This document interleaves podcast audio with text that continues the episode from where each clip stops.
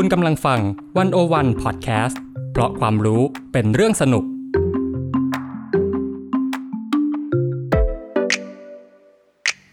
One O One In Focus เจาะไฮไลท์เด่น เศรษฐกิจสังคมการเมืองทั้งไทยและเทศ โดยกองบรรณาธิการ The One O One dot world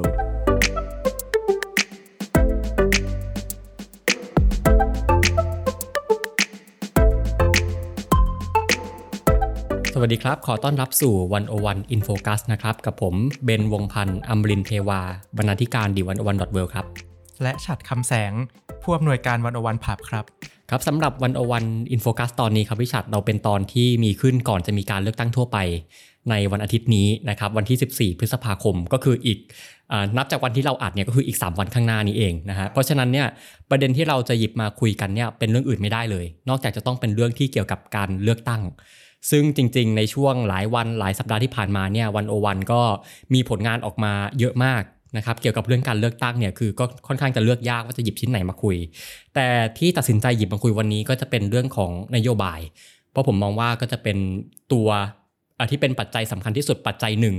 นะครับที่จะทำให้คนตัดสินว่าอาจจะเลือกหรือจะไม่เลือกพักไหนเนี่ยก็คือนโยบายนี่แหละ ซึ่งทางวันวันผับเนี่ยผมก็เห็นว่ามีการทำประเมินนโยบายเด่นๆ ของพรรคการเมืองหลักๆ 6พักนะคะซึ่ง 6พักเนี่ยก็คือมีรวมไทยสร้างชาตินะครับ พลังประชารัฐ ประชาธิปัตย์ภูมิใจไทยเพื่อไทยและก็ก้าวไกลนะฮะก็จะมาดูกันว่านโยบายเด่นๆ ของพรรคเหล่านี้เนี่ยเป็นยังไงมีจุดแข็งจุดอ่อนมีช่องโหว่อะไรบ้างนะครับ ก็เลยตัดสินใจชวนพี่ฉัดมาเล่าให้ฟังในวันนี้นะคครัรับบได้เลยครับอ่าแต่ก่อนที่จะลงไปแต่ละพักเนี่ยอยากให้พี่ฉัดพูดถึงอ่า ภาพรวมจากที่ได้เห็นมาก่อนว่าจากที่ได้ดูนโยบายหาเสียงของพรรคการเมืองต่างๆ ในการเลือกตั้งครั้งนี้เนี่ยมองเห็นอะไรบ้างครับจริงๆ การเลือกตั้งครั้งนี้เนี่ยเป็นการเลือกตั้งที่มีการชูนโยบายน่าจะมากที่สุดครั้งหนึ่งนะครับก็จริงๆ เมื่อ 4 ปีที่แล้วเนี่ยก็เริ่มมีการพูดถึงนโยบายเนี่ยค่อนข้างหลากหลาย แต่ว่าครั้งนี้เนี่ยมันเยอะจริงๆนะครับแล้วก็หลายๆพักเนี่ยก็พยายามจะเสนอนโยบายโดยเฉพาะ ในเรื่องของเศรษฐกิจนะครับ เพราะตอนนี้เนี่ยปัญหาเรื่องของเศรษฐกิจเฉพาะหน้าเนี่ยเป็นเรื่องที่มันมันดังจริง ๆ ในพื้นที่นะครับ แล้วก็หลาย ๆพักเนี่ยก็พยายามจะเสนอสิ่งเหล่านี้ขึ้นมาว่าจะทำอย่างไรให้ชีวิตของคนเนี่ยดีขึ้นได้นะครับ ซึ่งมันก็มีหลายรูปแบบจะเป็นการแก้ปัญหาเฉพาะหน้า เพื่อแก้ปัญหาเฉพาะหน้า การกระตุ้นเศรษฐกิจเพื่อให้กลับมาสู่เส้นทางปกติของมันนะครับ หรือว่าการปรับ ในเชิงโครงสร้างเนาะอันนี้ก็จะเป็นสองสามระดับนะครับที่ที่มองเห็น ซึ่งนโยบายตอนนี้เนี่ยถ้าเราเราจะคุยกันนะครับก็คิดว่าเราน่าจะต้องคุยกันในเรื่องของนโยบายเศรษฐกิจนี่แหละ เพราะว่า 1 มันเป็นนโยบายที่มีทุกพัก ถ้าเป็นนโยบายในเชิงการเมือง เชิงสังคมเนี่ยอาจจะมีไม่ครบทุกพักนะครับแล้วก็อันที่2เนี่ยเรื่องของเศรษฐกิจเนี่ยหลาย ๆพักก็ตัดสินใจมีวิธีคิดมีอุดมการณ์ที่มาที่ไปแตกต่างกันทำให้เราเห็นว่าเออบางพักที่ เอาเรื่องของเศรษฐกิจผูกกับเรื่องของโครงสร้างทางสังคม โครงสร้างทางการเมือง ก็จะออกนโยบายมาแบบหนึ่งแต่ถ้าเป็นบางพักที่รู้สึกว่าเศรษฐกิจกับเรื่องอาการเมืองเป็นคนละเรื่องกันเนี่ยอืมเขาก็จะออกนโยบายไปอีกลักษณะหนึ่งเลยครับครับ อันนี้คือภาพรวมนะฮะคือจะว่าไปเนี่ยจริง ๆ นโยบายมันมีโหหลายร้อยแปดหลายพันมาก แต่ว่าที่เราหยิบมาประเมินเนี่ยเราจะหยิบมาแค่นโยบายเด่นๆนะฮะแล้วก็จะเจาะจงในมิติของเศรษฐกิจ ซะส่วนใหญ่นะครับผมทีนี้เรามาเริ่มแต่ละพักเลยดีกว่านะครับผมขอเริ่มที่พักที่เป็นแกนนำตั้งรัฐบาลในครั้งที่แล้วเนาะก็คือพักพลังประชารัฐนะครับ ในรอบนี้เนี่ยมีนโยบายเด่นอะไรบ้าง แล้วก็พี่ฉัดมองยังไงครับจริงๆนโยบายพลังประชารัฐจริง ๆ มีค่อนข้างหลากหลายรูปแบบเป็นพักที่เรียกว่าใครหาเสียงอะไร ตัวเองก็จะมีนโยบายแบบนั้น แต่ว่าจะเกทับตัวเลขเข้าไปนะครับ อันนี้ก็จะเป็นลักษณะของพลังประชารัฐ แต่ว่าอ่านโยบายที่คิดว่าเป็นจุดอ่าแตกต่างและกันของพลังประชารัฐเนี่ยผมคิดว่ามีอยู่ 2 เรื่องสำคัญนะครับหนึ่งคือเรื่องของการลดราคาน้ำมันอืมซึ่งอ่าอันนี้ประกาศออกมาก็ฮือฮามากนะครับ เพราะว่า อ่าอยู่ๆมาถึงเนี่ยจะลดราคาน้ำมันจาก 30 กว่าบาทน้ำมันน้ำมันเบนซินเนี่ยลดไปเลย 18 บาท คือหาหายไปครึ่งต่อครึ่งครับนะครับแล้วก็น้ำมันดีเซลเนี่ยก็พยายามจะลดลงไป 6 บาท 30นะครับอันนี้ก็เป็นนโยบายหนึ่ง อีกนโยบายหนึ่งคือนโยบายเรื่องของการอ่าจัดการปัญหาที่ดินนะครับเพราะประชาชนมีปัญหาป่าทับคน คนทับป่า มีปัญหาข้อพิพาทที่ดินหลายหลายๆอย่าง เต็มไปหมดนะครับครับอ่าตรงนี้เนี่ยมีคนอยู่เป็นล้านคนที่มีปัญหา แล้วก็อ่า เป็นนโยบายที่เดิมก็ทำมา แล้วก็พยายามจะทำต่อไปเนี่ยก็เป็นนโยบายที่คิดว่าน่าจะเป็นจุดเด่นพอสมควรสำหรับอ่าพรรคพลังประชารัฐครับ อืมครับ พูดถึงนโยบายลดราคาน้ำมันเนี่ยคือจริง ๆ มันเป็นอะไรที่เกี่ยวข้องกับชีวิตคนหลายคนนะครับ หลายคนใช้รถยนต์ในชีวิตประจำวัน หรือว่าอาจจะไม่ใช้เนี่ยมันก็ต้องกระทบทางใดทางหนึ่งแหละใช่ไหมครับเรื่องอาหารอะไรที่เรากินเนี่ยมันก็จะมีเรื่องของค่าขนส่งที่มันรวมอยู่ในนั้นนะฮะคือจริงๆมันฟังเหมือนจะ เออมันก็ดูดีนะ ถ้าเกิดเราลดราคาได้เป็นครึ่งหนึ่งนี่ยจาก 30 เหลือ 17 18 บาทเนี่ยแต่พี่ชัดคิดยังไงกับเรื่องนี้คือประเมินว่ามันสามารถเป็นไปได้จริงไหม ครับหนึ่งเนี่ยก็คือว่าถ้าเขาจะทำจริงเนี่ยมันเป็นไปได้จริงนะครับโดยที่วิธีการที่เขาเสนอเนี่ยก็คือบอกว่าตอนนี้ไอ้น้ำมันเบนซินที่จะลด 18 บาทเนี่ยมันก็ลดมาจากว่าก็ไม่ต้องไปเก็บภาษีเลยสักอย่างเลยนะครับ ก็คือตอนนี้มันมีเรื่องของภาษีสรรพสามิตมันมีภาษีบำรุงท้องถิ่น มันมีเรื่องของการเก็บเงินเข้ากองทุนน้ำมันมีอะไรต่างๆ เหล่านี้เนี่ยก็ยกเลิกมันให้หมด นะครับพอยกเลิกไปเนี่ยต้นทุนในการขายน้ำมันมันก็น้อยลงใช่ไหมซึ่งมันก็มันก็ทำให้ตัวราคาน้ำมันที่เอามาขายในราคาปลีกให้กับประชาชนจริงๆเนี่ยมันก็น้อยลงนะครับ แต่ทีนี้เนี่ยไอการลดราคาน้ำมันเนี่ยมันมันมันมีคำถามหลายเรื่องครับ เพราะว่าหนึ่งเนี่ยเมื่อเราลดภาษีไปแล้วเนี่ยแล้วแล้วโครงสร้างงบประมาณที่เราจะมีค่าใช้จ่ายแบบเดิม มันจะทำอย่างไร กองทุนน้ำมัน ซึ่งทุกวันนี้ยังขาดทุนอยู่ 70,000 กว่าล้าน เราจะแก้ปัญหานี้อย่างไร เราก็มันมันก็เลยต้องมีเรื่องให้มันต้องคิดใช่ไหมครับรบแล้วก็ที่มันไปไกลกว่านั้นเนี่ยก็คือว่าเมื่อเราลดอัตราการเก็บภาษีเก็บอะไรแบบนี้นะมันต้องกลับไปย้อนคิดครับว่าสุดท้ายแล้วนโยบายนี้มันช่วยใครจริงนะครับ เวลาเราลดราคาน้ำมันเนี่ยเรามักจะพูดเสมอใช่ไหมครับว่าเอ้เราทำสิ่งเหล่านี้เนี่ยก็เพื่อช่วยคนรายได้น้อยทำให้ค่า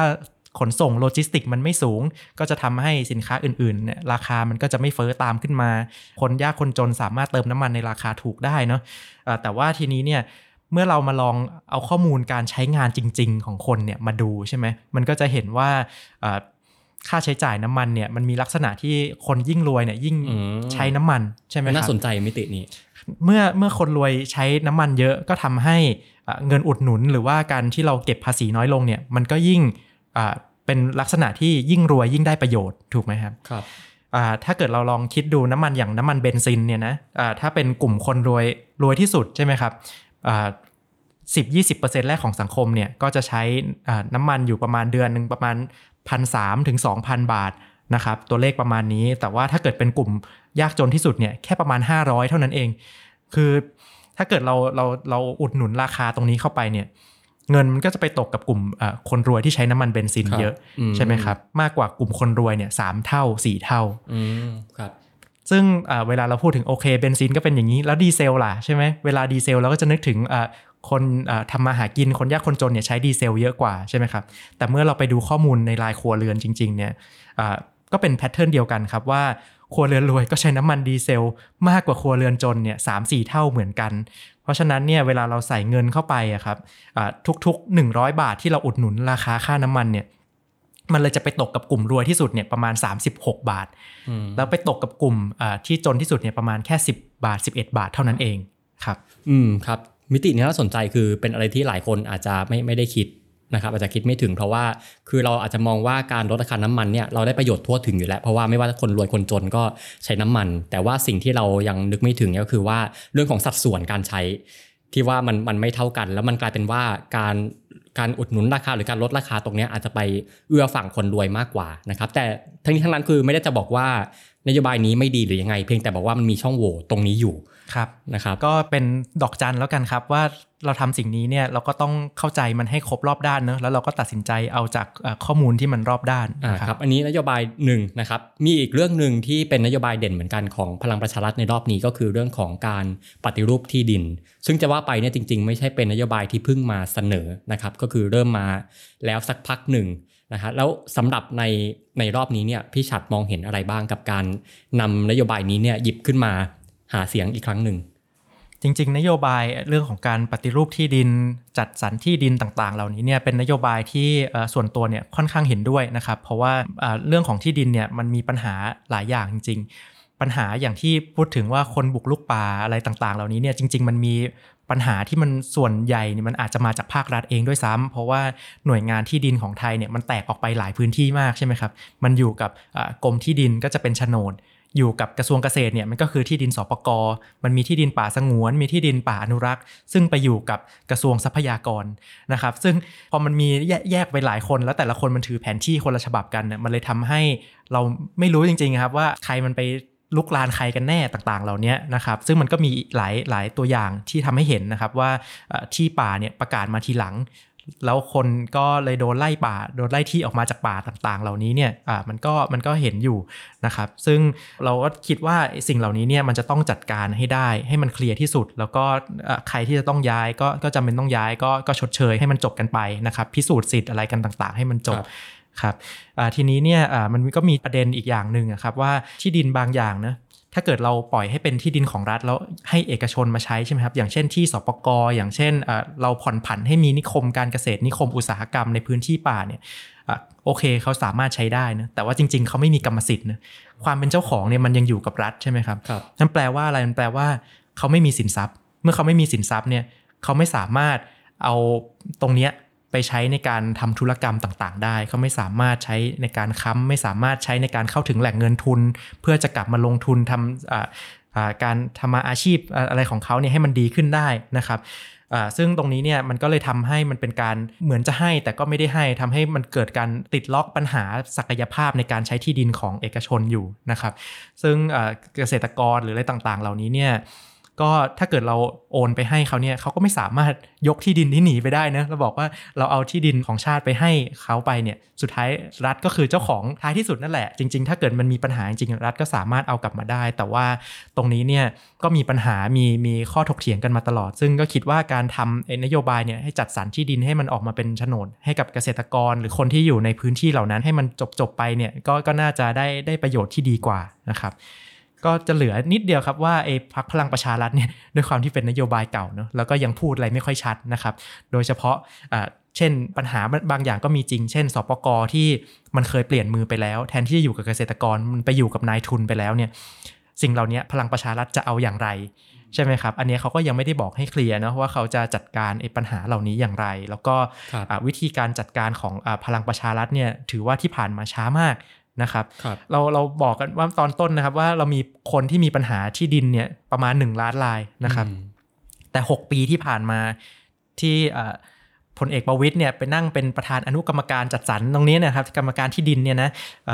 หกปีเนี่ยทำได้แค่หกหมื่นรายอ๋อยังห่างจากเป้าอยู่เยอะหกหมื่นจากหนึ่งล้านนะครับ คือคือมันไกลมากครับคือมันอาจจะต้องใช้เวลาอีก หลายสิบปีอะครับกว่ากว่ามันจะจบ เพราะฉะนั้นเนี่ยก็เลยไม่รู้ครับว่าสิ่งที่เขาจะทำที่มันไปไกลกว่านี้หรือว่าที่มันบอกว่าเอ้ยเป็นรัฐบาลรอบนี้มันจะต่างกับรัฐบาลรอบที่แล้วอย่างไรเนี่ยอันนี้ก็จะเห็นภาพตรงสิ่งเหล่านี้ไม่ชัดนะครับครับแต่เรื่องนี้เข้าใจอยู่ว่ามันไม่ใช่เรื่องง่ายนะครับมันมีความซับซ้อนอะไรอยู่เยอะในในเรื่องนี้นะฮะอะจบไปแล้วพักหนึ่งนะครับเราไปดูอีกพักหนึ่งบ้างซึ่งจริง ๆ ก็เป็นพักที่เรียกว่าอยู่เป็นพักใหม่ แต่ว่าอาจจะเรียกว่าใหม่ไหมนะครคืออาจจะเป็นเราเก่าในขวดใหม่พักพี่พักน้องนะครับพักรวมไทยสร้างชาติที่สนับสนุนพลเอกประยุทธ์เป็นนายกนะครับก็ตามสโลแกนเนาะทำแล้วทำอยู่ทำต่อ เพราะฉะนั้นนโยบายหลายนโยบายเนี่ยก็จะเป็นการเรียกว่านำสิ่งที่เคยทำมาแล้วมาต่อยอดนะครับออย่างหลักๆเลยเนี่ยนโยบายเด่นก็คือบัตรสวัสดิการแห่งรัฐนะครับ ตอนนี้ก็มีการหาเสียงด้วยการใช้คำว่าบัตรสวัสดิการ plus อ่ามีการพลัสพลัสอะไรต่างๆเดี๋ยวมาคุยกันนะฮะแล้วก็อีกอย่างหนึ่งที่เป็นนโยบายที่เรียกว่าโด่งดังก็คือเรื่องของคนละครึ่งนะครับอันนี้ก็ทำต่อเหมือนกัน แต่เป็นคนละครึ่งภาค2อ่าเราจะมาคุยกันถึง 2 นโยบายนี้นะครับว่าอ่าพี่ชัดคิดยังไงครับบัตรสวัสดิการ plus เนี่ยของรวมไทยสร้างชาติเนี่ยเขาพยายามเพิ่มเงินนะครับ จริง ๆ ตอนแรกก็ลังเลนะจะเอาบัตรสวัสดิการเนี่ยไว้กับพักอะไรดี เพราะมันมีทั้งสองพักเลยนะครับพักพลังประชารัฐก็ทำใช่ไหมครับ แต่ว่าพลังประชารัฐเนี่ยเสนอเงินที่ 700 แต่อันเนี้ยเสนอเงินพันหนึ่งนะครับมีการมีการมีการปรับกันเล็กน้อยนะครับก็เลยย้ายนะครับเอาเรื่องของบัตรสวัสดิการเนี่ยมาเอาไว้เป็นไฮไลท์ของรวมไทยสร้างชาติแทนนะครับซึ่งโอเคอันนี้ก็มี 1,000 บาทต่อคนนะแล้วก็จริง ๆเขายังมีวงเงินฉุกเฉินอีก 10,000 บาท ก็คือแต่ละคนเนี่ยถ้าเกิดใคร ได้ 1,000 บาทต่อเดือนแล้วยังไม่พอเนี่ยสามารถไปขอวงเงินกู้มาครับเอ็นหนึ่งหมื่นเนี่ยเอามาใช้ แล้วก็ใช้เสร็จก็เอาเอาเงินไปคืนเขา แล้วก็มันจะได้ในอนาคตเนี่ยก็จะมีวงเงินตรงนี้เอาไว้ในการดึงเงินเผื่อมาใช้นะครับ ในจังหวะที่มันหมุนเงินไม่ทันอะไรต่างๆ แต่ว่าสวัสดิการเนี่ยเราพูดถึงว่าเรา เพิ่มเงินให้กลุ่มคนยากคนจนจริง ๆ มันดีไหมนะครับ จริง ๆ ส่วนตัวเนี่ยคิดว่าเป็นนโยบายที่ดีนะครับ แล้วก็ไอ้บัตรสวัสดิการเนี่ยจริง ๆ โดยไอเดียตอนต้นมามันดี เพราะว่าเรากำลังต้องการจะช่วยเหลือกลุ่มคนจน แล้วเราก็พยายามมุ่งเป้าไปหาคนจนจริง ๆ นะครับ มีการคัดกรองมีอะไรต่างๆ เนี่ยซึ่งมันจะทำอะไรครับมันทำให้เวลาเราให้เงินเฉพาะกลุ่มเนี่ย มันทำให้เขาเนี่ยมีคุณภาพชีวิตที่มันดีขึ้น ขึ้นมาเทียบกับคนอื่น ๆ ในสังคมได้ใช่ไหม ไม่งั้นถ้าเรายกไปทั้งแผงยกไปด้วยกันเนี่ย ความห่างของเขากับคนอื่นมันก็อยู่เท่าเดิมใช่ไหมครับไอ้วิธีการที่เรามุ่งเป้าเนี่ยมันจะทำให้กลุ่มคนยากคนจนเนี่ยสามารถไล่ทันมาตรฐานของสังคมได้เร็วขึ้นนะครับ อันนี้ก็เป็นสิ่งที่ดีครับ แต่ว่าในความดีของมันเนี่ยมันก็มีความท้าทายของมันอยู่ว่าบัตรสวัสดิการเหล่านี้เนี่ยมีปัญหาในการตกหล่นเสมอนะครับเมื่อเราเกิดการคัดกรองก็มีปัญหาการตกหล่น และไม่ใช่ตกหล่นธรรมดาก็มีปัญหาการรั่วไหลด้วยนะครับ ตกหล่นเนี่ยแปลว่า มีคนยากคนจนใช่ไหมครับ หรือว่ามีคนที่ควรจะได้รับสิทธิ์ตรงนี้เนี่ยเข้าไม่ถึงนะครับ ถ้าเราไปดูกลุ่มที่เป็นกลุ่มยากจนเลยจริง ๆ ก็คือตามใต้เส้นความยากจนนะครับ46%ของคนเหล่านั้นเนี่ยไม่มีบัตรสวัสดิการแห่งรัฐถือถือว่าเยอะนะเกือบครึ่งเลย เกือบครึ่งต่อครึ่งเลยตกตกไปครึ่งหนึ่งนะครับ แล้วก็ บัตรสวัสดิการแห่งรัฐเนี่ยก็จะรั่วไหลไปก็เราก็จะบอกว่าประมาณเกือบเกือบแปดสิบเปอร์เซ็นของบัตรเนี่ยอยู่กับคนที่ไม่ได้อยู่ใต้เส้นความยากจนนี้คือประมาณว่าคนที่ควรได้กลับไม่ได้ แต่คนที่ไม่ควรได้กลับได้ครับใช่ แล้วก็ถ้าเกิดอันนี้ก็ให้ความเป็นธรรมเขานิดนึงว่าไอ้เกณฑ์บัตรสวัสดิการแห่งรัฐเนี่ยมันไม่ได้เป็นเกณฑ์เส้นความยากจน แต่ว่าเขาใช้เกณฑ์ที่ 1 0 0 0 0แสนบาท ต่อคนต่อเดือนนะครับตัวรายได้ที่เขาใช้ในการคัดกรองเนี่ยซึ่งมันมากกว่าเส้นความยากจนอยู่ประมาณ 3 เท่านะครับแต่ว่าเมื่อมาดูเกณฑ์ของเขาเองเนี่ยก็จะเห็นว่าจริง ๆ แล้วเนี่ยถ้าเกิดเอาเกณฑ์เนี่ยมันก็จะมีคนประมาณ 50 กว่าเปอร์เซ็นต์นะครับที่จริง ๆ ก็เข้าข่ายแต่ว่าไม่ได้บัตรอยู่ดี มันก็เยอะอยู่ดีนะครับ แล้วก็ ถ้าเกิดเราพูดว่ามันมีคนที่มันรั่วไหลออกไปตรงนี้บัตรที่มันรั่วออกไปเนี่ยเท่าไหร่ก็อีกประมาณ 20%ที่มันรั่วไปครับเพราะฉะนั้นเนี่ยเราเพิ่มเงินได้ก็จริง แต่ว่าเพิ่มแล้วมันไปไม่ถึงตัวครับเพราะมันปัญหาในเรื่องของการคัดกรองของอะไรต่างๆ มันก็ต้อง ก็ต้องแก้ปัญหาตรงนี้ให้ได้ก่อน มันถึงจะค่อยไปทำไอ้ไอ้การเพิ่มเนี่ยแล้วมันถึงจะได้ประโยชน์จริงๆครับอืมครับก็ปัญหาอย่างที่พี่ชัดบอกอยู่ที่เรื่องของการคัดกรอง แล้วก็อาจจะเป็นเรื่องของเกณฑ์ด้วยนะครับ ซึ่งอาจจะต้องไปไปไปไปทบทวนกันใหม่ก่อนนะฮะอะอีกนโยบายหนึ่งก็คือคนละครึ่งนะครับ ซึ่งจริงๆเฟสแล้วถือว่าค่อนข้างจะประสบความสำเร็จมากทีเดียวนะฮะแล้วทีนี้กำลังกลับมากับคนละครึ่งภาค2เนี่ยพี่ชัดมองว่าเออมันควรจะกลับมาไหมมันควรจะทำต่อไหมหรือยังไงครับครับ ความสำเร็จเราก็วัดได้หลายแบบเนาะครับคืออถ้าวัดในมุมของพรรคการเมืองเนี่ยความสำเร็จก็คือเป็นนโยบายที่เป็นภาพจำเป็นนโยบายที่คนรู้สึกว่าติดตาตึงใจนะครับ ว่าเอ้ย เขาสามารถช่วยเราได้ในช่วงเวลาลำบากอะไรต่างๆ แต่ว่าถ้าเกิดเป็นในมุมวิชาการในมุมนักเศรษฐศาสตร์เนี่ยเวลาเราประเมินนโยบายเหล่านี้เนี่ยเราก็จะมักจะประเมินกันด้วยตัวคูณทางการคลังนะครับคบคำว่าตัวคูณทางการคลังแปลว่าอะไร แปลว่าเวลาเราใช้เงินเข้าไป 1 บาทเนี่ยสุดท้ายแล้วเศรษฐกิจเนี่ยมันโตขึ้นกี่บาทกันแน่ใช่ไหมครับรบคือถ้าเราใส่เงินเข้าไป 1 บาท แล้วเศรษฐกิจมันโตขึ้นหนึ่งเนี่ยก็เหมือนเสมอตัวถูกไหมครับ มันไม่ได้ช่วยอะไรให้เศรษฐกิจมันมันโตขึ้นไปกว่านั้น แต่ว่าถ้าเกิดเราใส่เงินเข้าไป 1 บาท แล้วเศรษฐกิจมันโตขึ้นเกินกว่า 1 บาทเนี่ยตัวคูณทางการคลังก็คือมันก็จะมากกว่า 1 เท่าเนี่ยนะครับก็หมายความว่าเออมันมันมีผลในการช่วยกระตุ้นเศรษฐกิจได้จริงครับขยายความนิดนึงคือถามว่ามันคูณได้ยังไงคือสมมติว่าผมได้เงินมาจากรัฐบาล แล้วผมอ่าสมมติเอามาซื้อของร้านพี่ชัด อย่างเงี้ยอะอันนี้คือคือทอดหนึ่งแล้วแล้ว พี่ชัดได้เงินตรงนี้ปุ๊บพี่ชัดก็เอาไปใช้ซื้ออย่างอื่นต่ออ่าผมก็จะไปซื้อวัตถุดิบซื้ออะไรต่างๆ มาลงทุน หรือว่าเอาไปจับจ่ายใช้สอยต่อใช่ไหมก็ทำให้เงินมันหมุนจาก 100 บาทแรกที่เบนจ่ายให้ผมผมก็เอาไปใช้จ่ายต่ออาจจะ 7 80 บาท เงินก็จะหมุนกลายเป็นไม่ใช่ 100 แล้วจะหมุน 170หนึ่งหนึ่งไอ้เจ็ดสิบต่อมาเนี่ยคนอื่นก็ไปใช้ต่อเนี่ยมันก็อาจจะทำให้เงินมันหมุนต่อไปเรื่อยๆนี่เป็นที่มาว่าทำไมมันถึงมีการ เป็นตัวคูณเกิดขึ้นได้นะฮะอันนี้อธิบายแบบง่ายๆนะฮะอันนี้เชิญพิชัดต่อเลยครับครับ แต่ปัญหาก็คือว่าแม้ว่าจะเป็นช่วงคนละครึ่งที่ผ่านมาเนี่ยนะครับโดยเฉพาะในช่วงที่มันมีวิกฤตอะไร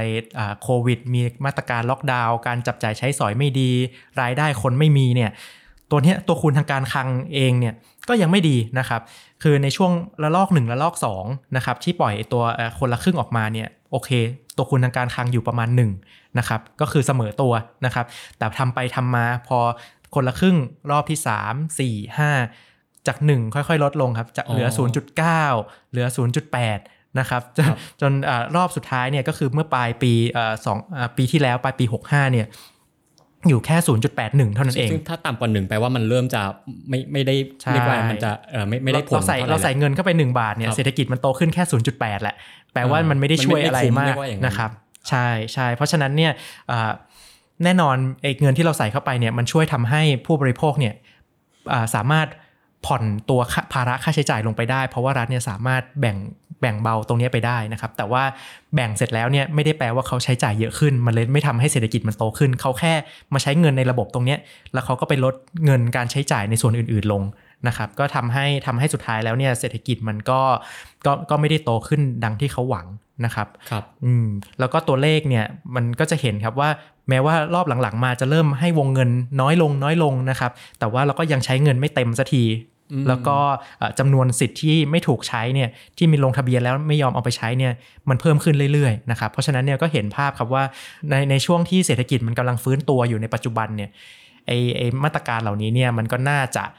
ได้ผลเอ่อน้อยลงไปเรื่อยๆนะครับครับก็อาจจะน้อยลงไปกว่าที่เมื่อกี้พูดกันมาอีก อืมซึ่งอะปัจจัยหนึ่งก็คือเป็นเรื่องของเศรษฐกิจที่ว่าจริงๆอะมันเริ่มจะฟื้นตัวแล้วนะครับ มันจะไม่เหมือนช่วงแรก ๆ ที่ว่าโอเค คนกำลังอ่าค่อนข้างจะเดือดร้อนจากวิกฤตโควิดอยู่ เพราะฉะนั้นมันเลยทำให้ช่วงแรกเนี่ยโอเคตัวคูณมันจะเยอะหน่อย แต่พอหลังจากที่คนเริ่มอ่ไม่ไม่ได้จำเป็นต้องต้องใช้เงินขนาดนั้นแล้วเนี่ยทำให้ตัวคูณมันก็เริ่มน้อยลง แล้วแต่ปรากฏว่าตอนนี้ก็คือจะมีคนละครึ่งเฟสสองนะครับเพราะฉะนั้นเนี่ย พี่อ่าพี่ชัดก็อาจจะมองว่า เอ๊ะมันอาจจะไม่ได้ถูกเวลาแล้วหรือเปล่าใช่ตอนนี้มันใช่ไหคงไม่คงไม่ใช่เวลาของการอ่าทำอ่าการกระตุ้นเศรษฐกิจ แล้วก็หวังผลได้มากขนาดนั้นแล้วนะคเพรับราะเอาแค่ในชุดรัฐบาลที่แล้วเนี่ยตัวคูณก็ต่ำกว่าหนึ่งแล้วนะครับเพราะฉะนั้นถ้าเกิดจะใช้ต่อเนี่ยก็อาจจะค่อนข้างยากที่ตัวคูณจะมากกว่าหนึ่งอาจจะว่าอย่างนั้นก็ได้นะครับอะอันนี้จบไปแล้วสำหรับพักของรวมไทยสร้างชาตินะครับเอามาดูพัก ร่วมรัฐบาลนะครับพักประชาธิปัตย์ซึ่งถ้าพูดถึงนโยบายที่เป็นภาพจำของพักนี้เนี่ยก็ประกันรายได้เกษตรกรอ่าแน่นอนนะฮะซึ่งในครั้งนี้เนี่ยก็ยังคงอยู่นะครับยังคงใช้เป็นนโยบายหนึ่งในการหาเสียงอยู่นะฮะอะให้พี่ชัดเล่าถึงนโยบายนี้ว่าอ่าจุดแข็งจุดอ่อนอะไรเนี่ยเป็นยังไงครับ ก็นโยบายประกันรายได้เนี่ยก็น่าจะเริ่มคุ้นเคยกันมาใช่ไหมครับแต่ก่อนมีจำนำกับประกันแข่งกันนะอ่าวิธีการทำประกันรายได้นี่ก็คือว่าอ่าคุณไปขายในตลาด คุณขายได้ราคาเท่าไหร่ ก็เอาใบเสร็จมานะครับครับแล้วก็รัฐเนี่ยก็จะมีราคาเป้าหมายในใจอยู่ แล้วก็ถ้าเกิดคำว่าประกันเนี่ยก็คือว่าถ้ารายได้ที่คุณขายออกไปเนี่ยราคามันไม่ถึงราคาที่รัฐกำหนดเอาไว้เนี่ยรัฐก็จะจ่ายส่วนต่างตรงนี้เพิ่มเข้าไปนะครับทำให้เกษตรกรเนี่ยมีรายได้มากยิ่งขึ้นนะครับ ซึ่ง ข้อดีของประกันเนี่ยก็คือว่ามันก็จะไม่เกิดการบิดเบือนราคาตลาดเนาะอ่าก็ไม่ทำให้อ่าไม่ทำให้ผู้บริโภคเนี่ยจะต้องจ่ายซื้อสินค้าด้วยราคาแพงขึ้นครับอ่าแต่ว่าอ่าผู้ผลิตเนี่ยสามารถได้รับราคาที่ดีขึ้นนะครับ ซึ่งนโยบายประกันรายได้ของประชาธิปัตย์เนี่ยเขาก็มีเป้าหมายอยู่เนาะว่ามีสินค้าอยู่ครับว่าถ้าเกิดคุณผลิตข้าวมันสำปะหลัง ยางพารา ปาล์มน้ำมันข้าวโพดเหล่านี้เนี่ยอ่าก็จะได้รับการประกันรายได้นะครับเพราะเป็นพืชเศรษฐกิจหลัก ซึ่งมันครอบคลุมอ่าเกษตรกรเนี่ยประมาณ 8 ล้านครัวเรือนนะครับซึ่งมันถือว่าเยอะมากนะครับอาจจะทีนี้โอเคมันฟังดูดี แต่ว่ามันมีจุดอ่อนมีช่องโหว่อะไรบ้างไหมกับนโยบายนี้ที่ผ่านมา อืมครับ จริง ๆ แล้วเนี่ยเอ่อ พูดกันอย่างตรงไปตรงมานะครับ แล้วก็มันมีงานศึกษาในต่างประเทศที่เข้ามาประเมินแล้วจริงๆเนี่ยก็พบว่าไอ้นโยบายอย่างพวกการประกันรายได้เนี่ยนะครับ จริง ๆ แล้วมีส่วนฉุดรั้งให้เกษตรกรเนี่ยยังอยู่ในกับดักของความยากจนต่อไปอืมยังไงครับ คือมันมันมันคำมันแรงนะครับ คือว่าเอ่อเวลาเราพูดถึงการประกันรายได้เนี่ยเราผูกติดเอาไว้ใช่ไหมครับความช่วยเหลือกับการผลิต คือเขาต้องผลิตสินค้าออกมาแล้วเขาถึงจะได้รับความช่วยเหลือครับปัญหาที่หนึ่งเลยก็คือว่าที่เขาผลิตอยู่ทุกวันเนี้ย จริง ๆ เขาถนัดจริงไหม เขาเก่งจริงไหม เขาเขาสามารถเอ่อผลิตอย่างอื่นดีไหม ได้ได้ดีกว่าไหมใช่ไหมครับ เราพยายามจะพูดกันเยอะในเรื่องของการใช้เทคโนโลยีนำการเกษตร ปลูกสินค้า วิเคราะห์ดิน ปลูกสินค้าที่มันเหมาะกับตัวเอง แล้วหรือว่าเนี่ยภาพที่มันใหญ่กว่านั้นก็คือปลูกสินค้าที่เป็นที่ต้องการของตลาดครับนะครับ แต่ว่าในในวันนี้เนี่ยไอ้สินค้าหลักๆของของเราที่ผลิตอยู่เนี่ย มันสินค้าเนี่ยตลาดโลกเนี่ยโดยโดยเทรนด์ของมันเนี่ยราคามันค่อนข้างลดลงมาต่อเนื่องนะครับ ซึ่งหมายความว่าอ่า มันเป็นสินค้าที่อาจจะไม่ได้รับความสนใจไม่ได้รับความนิยมอย่างมากแล้วเนี่ยแต่ว่าเขาก็ต้องผลิตต่อไปใช่ไหมครับ ตรงนี้ก็ทำให้กำไรของเกษตรกรเนี่ยมันค่อยๆ น้อยลง น้อยลงเกษตรกรส่วนใหญ่นะครับอยู่รอดได้เนี่ยด้วยเงินโอนของลูกหลานที่มาทำงานในภาคอื่นๆ แล้วก็ส่งเงินกลับไปนะครับอันนี้ตัวเลขอย่าง World Bank เนี่ยก็บอกว่าไอการการทำภาคเกษตรของไทยเนี่ย เป็นปัจจัยเร่งนะครับที่ทำให้สัดส่วนของคนจนในชนบทเนี่ยเพิ่มขึ้นไม่ใช่ลดลงนะครับไอสิ่งเหล่านี้เนี่ยเออก็ทำให้เห็นภาพค่อนข้างชัดครับว่า การที่เรายังผูกเอาไว้ว่าคุณจะต้องผลิตสินค้าเกษตรไปเรื่อยๆเนี่ยมันทำให้เขาอยู่ในความยากจนเนี่ยมากขึ้นนะครับแล้วก็อันที่2นะครับก็คือเมื่อเราผูกติด ความช่วยเหลือเอาไว้กับปริมาณการผลิตเนี่ยมันแปลว่าอะไรแบบเดียวกันเลยครับ ยิ่งผลิตมากยิ่งได้ผลลัพธ์มากได้ผลประโยชน์มากใช่ไหมครับอ่าซึ่งอันนี้เนี่ยก็หนักกว่าตอนต้นที่เราคุยกันไปอีกในเรื่องของน้ำมันนะครับ เพราะว่าตรงนี้เนี่ยมันก็มี เพดานของการช่วยเหลือเนี่ยที่สูงนะครับที่ประมาณ 30 ตันนะครับต่อคนนะครับ ซึ่งปกติเนี่ยมีการผลิตเนี่ยเฉลี่ยประมาณไม่ไม่ไม่เกินไม่เกิน 5-6 ตันเท่านั้นเองนะครับต่อต่อต่อคนนะครับต่อต่อครัวเรือนเนาะซึ่งตรงนี้มันทำให้อะไรครับ มันทำให้เงินที่เราใส่เข้าไปเนี่ยหกสิบเจ็ดสิบเปอร์เซ็นต์เนี่ยมันไปอยู่กับกลุ่มเกษตรกรรายใหญ่สุด 20%บนนะครับก็คือกลุ่มที่เกษตรกรที่มีพื้นที่เยอะๆ สามารถเพาะปลูกได้เยอะๆเนี่ย เขาก็จะได้รับเงินช่วยเหลือไปสมมุติเราใส่เงินช่วยเหลือเข้าไปปีละแสนล้านเนี่ยเขาก็ได้รับไปละหกหมื่นล้าน ไปอยู่กับกลุ่มนี้นะครับ ส่วนที่เป็นกลุ่มที่เป็นเกษตรกรรายเล็กรายย่อย ชีดินก่อนน้อย ผลิตได้น้อยลงทุนเทคโนโลยีต่างๆ ก็ไม่ค่อยมีเท่าไหร่เนี่ยผลิตออกมาเนี่ยได้น้อยนะครับ ก็ทำให้เขาได้รับความช่วยเหลือตรงนี้ไปเนี่ยประมาณแค่2% 3%เท่านั้นเองนะครับ อืมก็ก็ก็เลยก็เลยเป็นอย่างนี้ครับว่าเราใส่เงินเข้าไปเยอะเนี่ย แต่ว่าเงินไปอาจจะไปไปสู่กลุ่มที่ไม่ได้มีความจำเป็นที่จะต้องช่วยเหลือมากขนาดนั้น แต่ว่ากลุ่มที่เขาต้องเราต้องการ ให้มันช่วยเหลือให้ไปถึงเขาจริงๆเนี่ยอันนี้อาจจะยังไปได้ไม่ถึงเท่าไหร่นะครับครับจริงๆไอเดียก็จะคล้ายๆ หลายนโยบายที่ผ่านมา ที่เราพูดถึงในฝั่งของพลังประชารัฐและรวมไทยสร้างชาตินะครับไอเดียคล้ายกันอาทีนี้มามาดูอีกนโยบายหนึ่งที่ผมว่าน่าสนใจมากคือเรื่องของนโยบายเรียนฟรีนะครับคือก่อนหน้านี้เนี่ยคือจริงๆ นโยบายนี้ก็เป็นนโยบายที่เคยเกิดขึ้นมาในสมัยพรรคประชาธิปัตย์เหมือนกันนะฮะคือแต่ว่าก่อนหน้านี้เนี่ยจะเป็นเรียนฟรี 15 ปีก็คือถึงประมาณม .3 ใช่ไหมครับแต่ว่า สำหรับการเลือกตั้งรอบนี้เนี่ยพักประชาธิปัตย์เสนอเรียนฟรีถึงปริญญาตรี แล้วก็ต้องเป็นปริญญาตรีในสาขาที่ตลาดต้องการด้วย ซึ่งจริงๆผมว่าน่าสนใจมากกับนโยบายนี้นะครับอะแต่ก็มาถามพี่ชัดก่อนว่าคิดยังไงครับ จริงๆ เป็นนโยบายที่ฟังดูน่าสนใจ แล้วก็เป็นการที่เรานึกถึงว่าเป็นการเตรียมพร้อมกำลังแรงงานเตรียมพร้อมรายสู่ภาพอนาคตนะครับรบแต่ว่านโยบายที่จะทำเนี่ยโดยเฉพาะการเรียนฟรีไปที่ปอ ปอตีเนี่ยจริง ๆ แล้วเนี่ยมันถือว่าเป็นนโยบายที่ค่อนข้างหลงทิศหลงทาง พอสมควรเลยแก้ปัญหาไม่ตรงจุดนะครับ เพราะว่า1นนะครับตลาดแรงงานเนี่ยที่เขาก็มีความต้องการเนี่ยแน่นอนครับว่าเมื่อเมื่อเป็นเอกชนที่เขาขาดแคลนแรงงานตรงนี้ เขาก็สามารถให้ค่าตอบแทนที่มันสูงขึ้นนะเพื่อดึงดูดคนให้เข้ามาอยู่กับเขาได้ อะไรที่เป็นตลาดมันทำงาน เอกชนมันสามารถจัดการได้เนี่ยรัฐไม่ต้องไปอุดหนุนมันถูกไหมครับ อันนี้แบบหลักเศรษฐศาสตร์เบื้องต้นครับรัฐควรจะอุดหนุนสินค้าที่เป็นสาธารณะ หรือสินค้าที่มี positive spillover เยอะๆนะครับซึ่งไอ้เรื่องเหล่านี้เนี่ยเมื่อตลาดเอกชนมันนำได้ มันไม่มีความจำเป็นที่เราจะต้องไปจัดการมากนะครับอันที่2การที่เราให้เงินอุดหนุนให้เรียนฟรีปอตีในสาขาที่ต้องการเนี่ยจริง ๆ แล้ว เรามีคนจบสาขาเหล่านี้เยอะมากนะครับ คนจบ ICT มาเนี่ยที่อยู่ในอายุต่ำกว่า 26 ปีเนี่ยมีประมาณ 50,000 คนนะครับ แต่ว่า 50,000 คนนี้เนี่ยไปทำงานที่มันตรงสายจริงๆอะแค่ประมาณ 5,000 6,000 คนเท่านั้นเองนะครับครับคือแค่ประมาณ 10%ใช่ แล้วมันก็ยังมีคนกลุ่มอื่นๆนะครับที่ไปทำงานที่ไม่ใช่ด้าน ICT เลยนะครับ แล้วก็อีก 20%เนี่ยเขาตกงานนะครับ คือเขาไม่ได้ทำงานเลย ซึ่งมันแปลว่าอะไร มันแปลว่าจริง ๆ แล้วเนี่ยคนที่จบมา ปัญหาหลักของมันเนี่ยไม่ใช่ปัญหาว่าเราไม่มีคน แต่ปัญหาของเราคือคนที่จบมาแล้วเนี่ยเขามีใบปริญญาแล้ว แต่เขาไม่มีทักษะแบบที่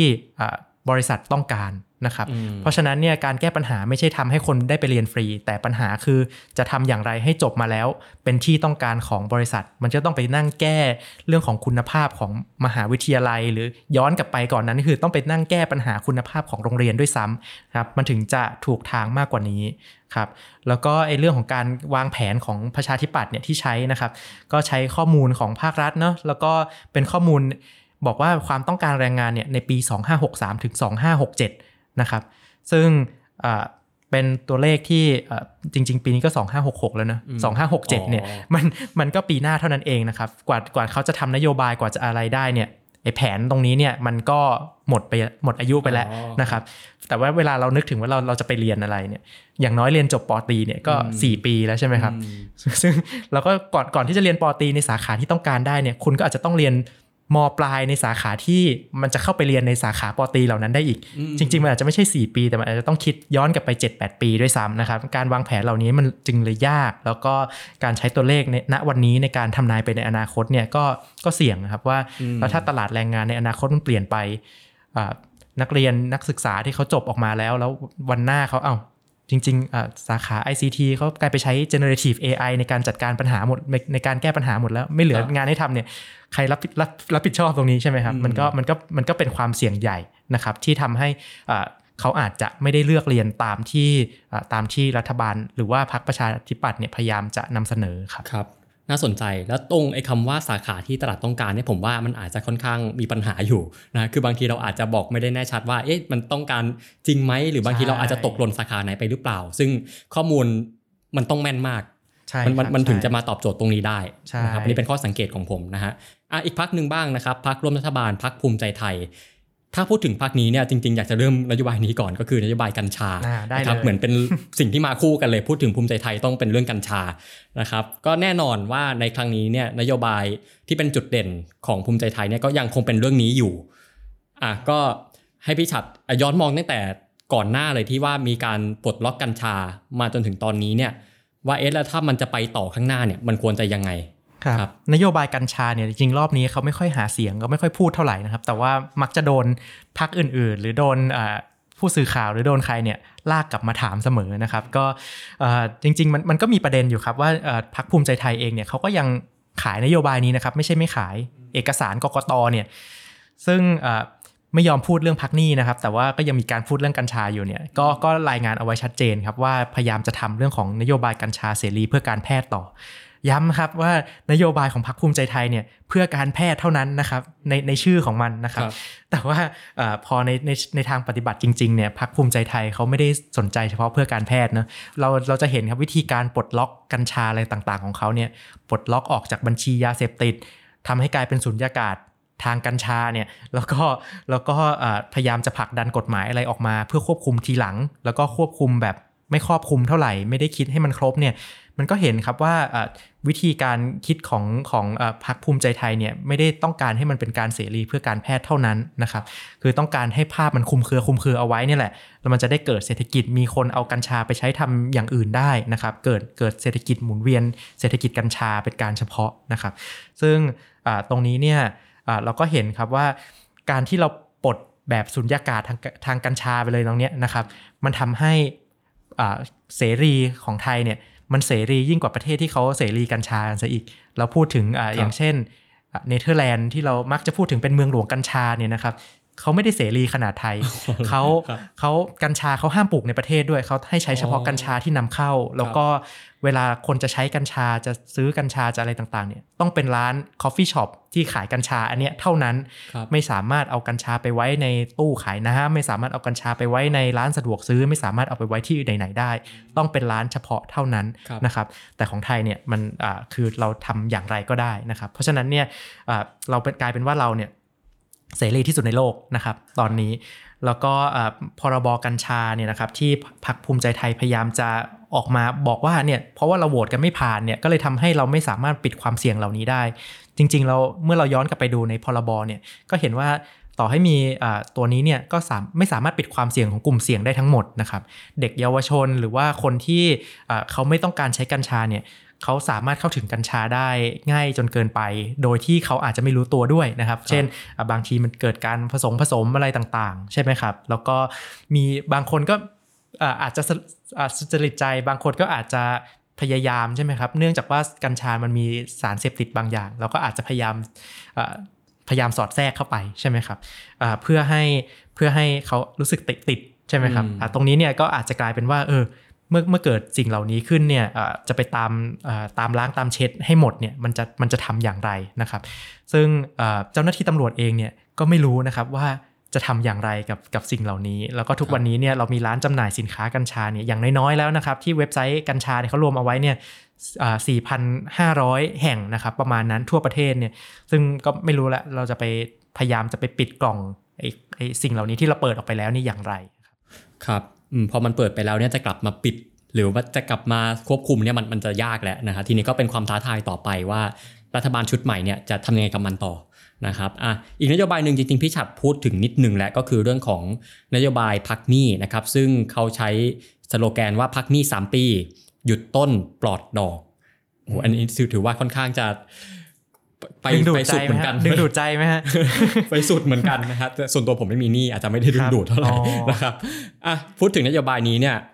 คิดยังไง ครับจริง ๆ เรื่องของการจัดการปัญหาหนี้ครัวเรือนเนี่ยต้องบอกว่าเป็นปัญหาใหญ่จริง ๆ แล้วก็เป็นปัญหาที่ประเทศไทยควรจะหาวิธีในการจัดการเรื่องนี้กันจริง ๆ นะครับ เพราะว่าตอนนี้หนี้ครัวเรือนของไทยเนี่ยเพิ่มขึ้นเร็วมากนะครับกลายเป็นแบบ 87%ของ GDP นักเศรษฐศาสตร์ใครใครต่อใครก็เตือนนะครับว่าไอ้หนี้ตรงนี้เนี่ยมันสูงเป็นอันดับต้นๆเลยในกลุ่มของประเทศระดับเดียวกัน ก็คือประเทศ upper middle income แบบไทยเนี่ยเราสูงเป็นอันดับต้นๆนะครับแล้วก็ การการที่เรามีหนี้เยอะเนี่ยแน่นอนหนึ่งมันทำให้การบริโภคภายในประเทศเศรษฐกิจภายในแล้วก็ไม่แข็งแกร่งนะครับแล้วก็ในภาพที่มันใหญ่กว่านั้นก็คือมันอาจจะกลายเป็นลุกลามกลายเป็นวิกฤตเศรษฐกิจ วิกฤตทางการเงินได้ ถ้าเกิดเกิดการผิดนัดชำระหนี้อะไรต่างๆนะครับซึ่งมันก็มีตัวอย่างในต่างประเทศให้เห็นนะครับว่าหนี้ครัวเรือนเนี่ยมันสามารถทำให้เกิดสิ่งเหล่านั้นได้จริง